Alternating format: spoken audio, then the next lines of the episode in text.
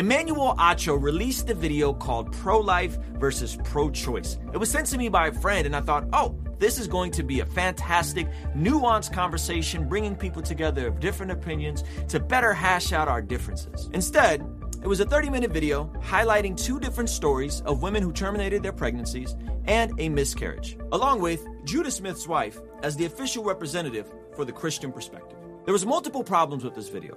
For starters, there was no actual pro-life representation, despite it being framed as a pro-life versus pro-choice dialogue. There was also multiple arguments made by the panel to position the pro-choice movement as some sort of victim that's lost all of their rights. Check out some of these clips and let me know if you could tell what's wrong with them. By saying I am pro-choice, it's implying that I am anti-life. Yeah. Right. But the choice you made literally saved your life. Yeah. I'll just start with the fact that we have lawmakers that are making very legal decisions about a very medical, you know, problem, and it takes away all of the complexities and it just completely reduces it to abortion, no abortion. Like that's it. And check this one out. You can love God, you can be a member of your church, you can choose to have an abortion, and you can still be a good person. So she believes it's about being a good person. Check out what Judah Smith's wife says about one verse that talks about being knit together in your mother's womb. Christians look to a passage of scripture which says you were knit in your mother's womb, and they stand on that and say abortion is wrong. It's one verse versus thousands and thousands of verses that are in the Bible. And we have a conviction is when we look at the Bible is we put the emphasis where God puts the emphasis. Mm. And he puts the emphasis emphasis on love. He puts the emphasis on forgiveness. He puts the emphasis on compassion. And here's what Emmanuel had to say was the solution. I, I fervently believe um, that justice will not be served until those that are unaffected are as outraged as those that are affected. That's good. And so after we identify what justice looks like, I think those men that are unaffected need to be as outraged as those women that are affected. On this video, I'll be addressing the rise of pro choice Christians, some key facts that were left out of this conversation, and exploring the specifics of why these types of videos aren't reflective of the broader pro life Christian perspective. Bruce Lawn. Before we get into this video, I want to let you guys know that I actually reached out to Emmanuel with the hope of getting him to come on and have some dialogue about the specific video. I didn't know that Emmanuel was a Christian. I found out after the fact, and I, for one, love diving into some nuanced conversations. And if you wait till the end of this video, I'll actually refer you to some great dialogues about this very topic where two people from opposing views come together and have a sensible, respectful dialogue. So I go into this video because it was sent to me by a Christian friend, just checking it out. And I said, oh, well, it's framed as this pro life versus pro choice video, but it's really just a pro choice piece about women who've gone through this procedure. I said, okay, fine. Didn't think nothing of it, went to bed, wasn't gonna make a video about it, nothing like that. And then I get up and I discovered that this video was allegedly used uh, some production assistance from Judah Smith's church. I found that rather problematic because if we're going to be Christians and have meaningful conversations about a something as polarizing, about a something as close to our hearts like the unborn, you would think that both sides will be accurately represented, especially the way this was framed. And unfortunately, it wasn't represented that way in the least, in my opinion. Now, maybe there was a bunch of stuff that was clipped out, and maybe uh, Chelsea Smith, who's Judah Smith's wife, uh, put on a, a, a, great argument and an apologetic for why we should be pro life. Maybe that was edited out. I don't know. However, what I do know is that this was not an accurately representative video of the whole pro life position. And I think that was a bit disingenuous to frame it that way and not have a single person that they could find to one, actually articulate what the pro life position is, two, what the practicality of the woman's body going through this procedure is and the long term effects. And three, they couldn't find a single person who kept a pregnancy that was happy they kept a pregnancy. And so, again, you wait till the end.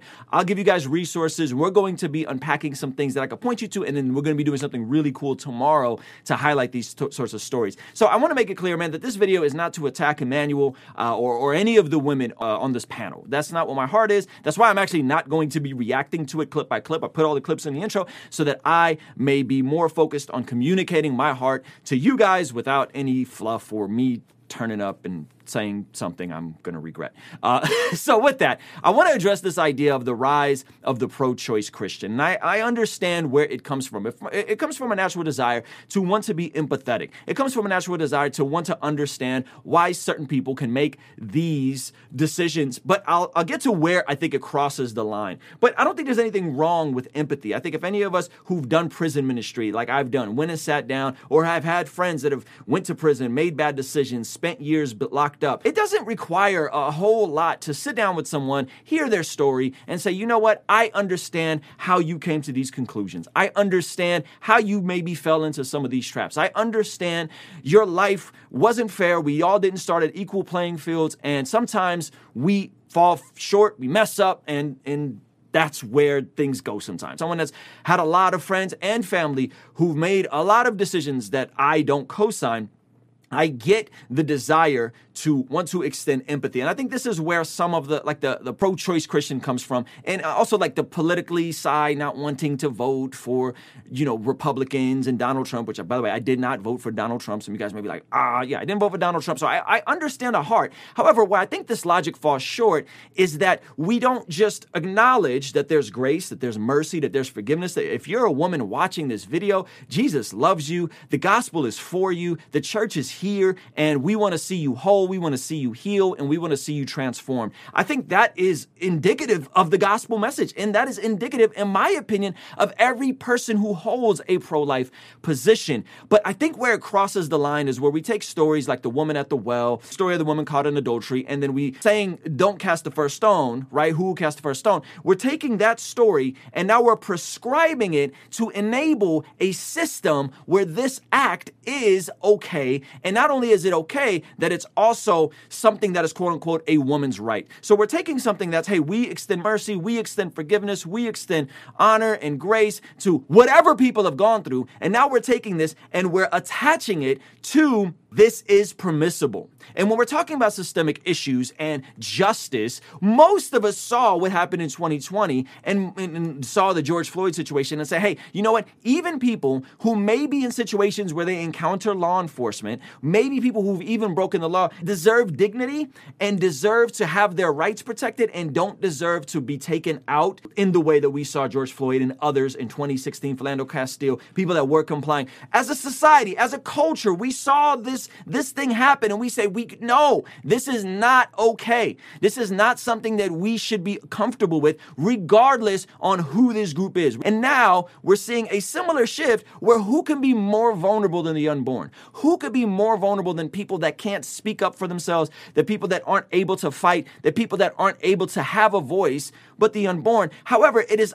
ironic that this concept of justice isn't extended to the unborn, that it's seldom extended to those who have the least voice and the least power and the least ability to speak up for themselves. And so when people then speak up for them and they say, hey, this is not right, we understand you make mistakes and we understand that life happens and we understand that it's complicated. But just because something is complicated doesn't mean that we as a society need to be okay with this thing. Doesn't mean that this is found in the Constitution and should be permissible and allowed. Now, let me go into some of the things that were left out from this video. Very obviously, it's just any type of conversation about what the pro life position is. Second of all, it was left out that the vast majority of pro life advocates are women. That's right, women. And a lot of them are women of color. Another thing that was left out is that most European nations actually have more restrictive abortion bans than America, meaning that if you look at everywhere from France to Germany, you have restrictions uh, as early as 10 weeks and as late as 15 weeks, okay?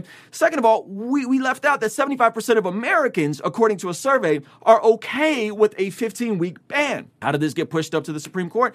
A 15 week ban in Mississippi. And then they wanted more and they wanted an extension. They wanted it to go up. And so when the fetus was viable, which is at 21 weeks, the baby is viable at 21 weeks, they fought it. And that's how it got overturned over something that is actually a more liberal law than you have in France with regards to this procedure. So I think that the issue here is that we're leaving out so much about this conversation. We're leaving out so much about the pro life position. And it's disingenuous, in my opinion. It's not fair. It's not reasonable. It's not sensible. And the problematic side is, is now when you're attaching pastors and you're attaching uh, uh, production assistants from a celebrity pastor, his church supposedly, allegedly, are production assistants. So you're not just uh, uh, avoiding and omitting the actual dialogue, you're also leveraging some uh, seemingly church funds, which puts in question like how much of uh, church home was involved in this whole thing. How does Judah Smith personally feel about this? How does his wife feel about this after the fact? Does she feel like she articulated the rights of the unborn accurately? Does she think if she could snap her fingers and make abortion go away, would she? And I wish there was more nuance to it, and I wish there was actual representation. Now, let me give you two reasons, and then we're going to give you some additional resources of how we got here. And this is not me trying to dunk on anybody. This is not me trying to rub it in. When when this whole Roe v. Wade thing broke, I didn't go on social media and celebrate. I was more shocked because as a Christian, I was repeatedly told that this is something that'll never happen. Roe v. Wade will never get overturned, and so don't even worry about it. Don't you even consider worrying about it. Don't consider any of those things, right? And and I hold, held a position that was kind of similar to this, and I have a lot of Christian friends that hold, that hold a position kind of similar to this. Like, oh, I was like, this is permissible. But let me lay out two things that got us here, and then I'm going to give you some legal precedent to help us understand why we're here now. So, two things that got us here. Around 2020, when this whole pandemic started, and we went into 2021, and people started having access to the vaccine, the bang bang. We remember this. And we remember that people on the I don't really want to get vaccinated side were saying my body, my choice. They were kind of using it ironically. Well, what happened after that? Which, by the way, I'm one of the few, as far as I know, Christian influencers, Christian YouTubers, whatever. That was very open and transparent. That I did get the vaccine. That I think you should look at the medical options. But I was against the mandates. I thought the mandates were unhelpful. And what we saw happen was we saw doctors and nurses who we called heroes at the onset of this thing who all of a sudden, who actually got COVID, all of a sudden were being mandated and forced to get this jab. And were then losing their job because they felt like it violated their bodily autonomy. This was really happening. And thousands of nurses and thousands of doctors lost their jobs. And some people, not all people, but some people were gleeful at this. They thought they were nutcases. They thought they were insane. They thought that this was craziness. Wow, you, you're, you're a conspiracy theorist because they were simply like, I already had the, I already had the Rona. I don't want to get this thing. Okay. And these are friends of mine, nurses, doctors I know personally, many of which almost lost their job, a lot of which lost their job. And there was a massive consensus online that was gleeful over this mandate come down in many states. Second reason I want to point out, and this is not just to point out the hypocrisy, but I just want you guys to understand how we got here. Second thing that happened is the concept of medical consensus, the concept of the science, the concept of this is what we know is best for you, so listen to us, the expert, also went out the window. Because you know what? There was a lot of flip flopping by the scientific community. There was a lot of, hey, you know, masks, uh, you don't need a mask, don't get a mask. Then it was like, you gotta wear a mask. Then it was like, you only wear cloth mask. There was a lot of flip flopping. Hey, if you get this thing, you can go back out and live normal. Hey, actually, never mind, you can't go out anymore, even if you got this thing, right? this whole thing was a lot of flip flopping. And a lot of of us discovered was like, yo, these medical consensus really don't know what they're talking about. And then as we transition into biologically born men competing in female sports, we saw the medical consensus say, no, it's okay, there's no advantages. And all of us looked at Leah Thompson, who was head and shoulders taller than every other swimmer, and said, you know what? These medical consensus might be wrong about this. You know what? This whole women and men, uh, I've been incoherent about this art, uh, this whole thing. So what happened? America as a whole has lost trust in the medical consensus. A lot of us have lost trust in the medical consensus. So you can position this as a medical argument, but listen, it sounds like an incoherent form of logic because of this. This is, when you look at the legal precedent, we say, you know, people's bodily autonomy, and I think your bodily autonomy is important. I don't think anybody should violate your bodily autonomy. I think most pro-life people would agree. Bodily autonomy, what you do with your body, despite the bang bang and all that, the jab thing, I think it's an important thing. But here's what here's what we're missing. If we go back to the 80s, when seatbelts were first mandated, you know what happened? The same exact argument was used against seatbelts. There were people that felt like their constitutional rights were violated because, well, you're forcing me to do something with my body that I don't want you to do.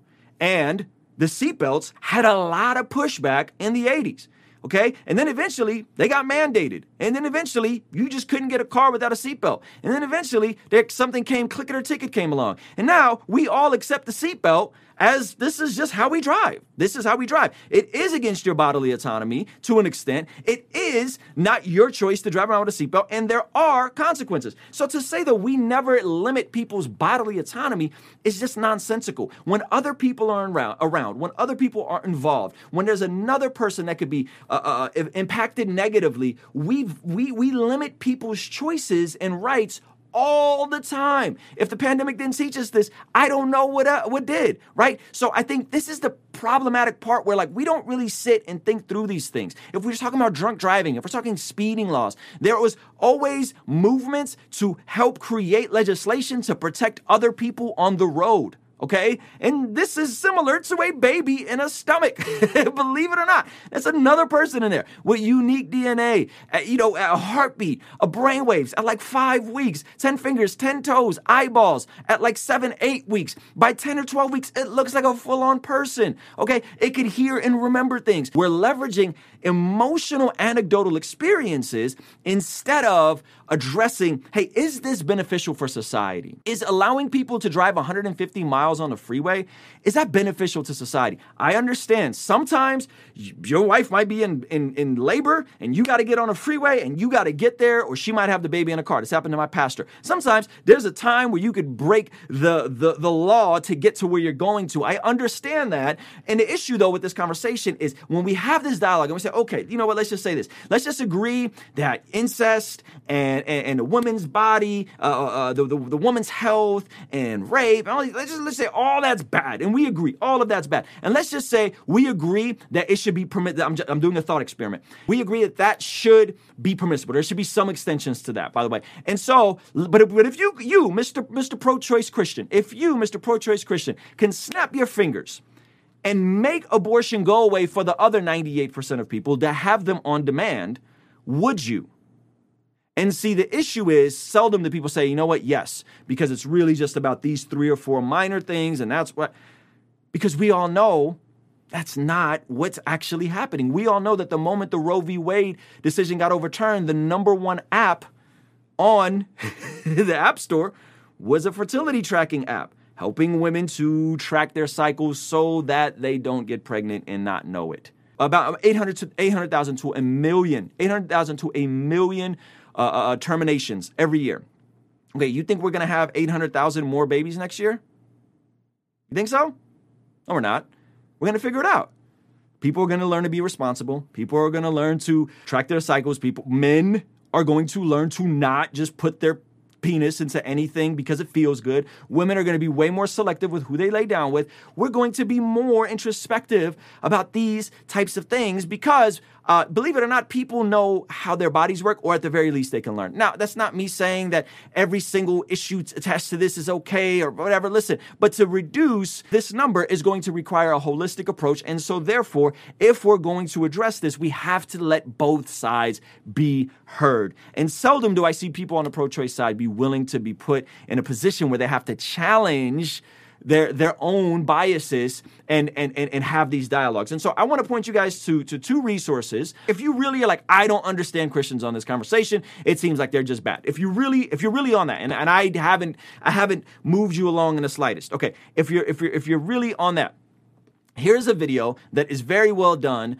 on the Ellen Fisher podcast, Pro Life versus Pro Choice Debate, opposing views with Lila Rose and Brenda Davies. Now, I've had Brenda on the channel. She is from the YouTube channel God is Grace. She's put out a book. She used to be a model, and she shares her story. And then uh, she's challenged by one of the top um, pro life activists in the country, Lila Rose. And this is a good conversation. If you really want to get into minutia of this and you really want to get down the logical side of this, check out this conversation. Here's another one.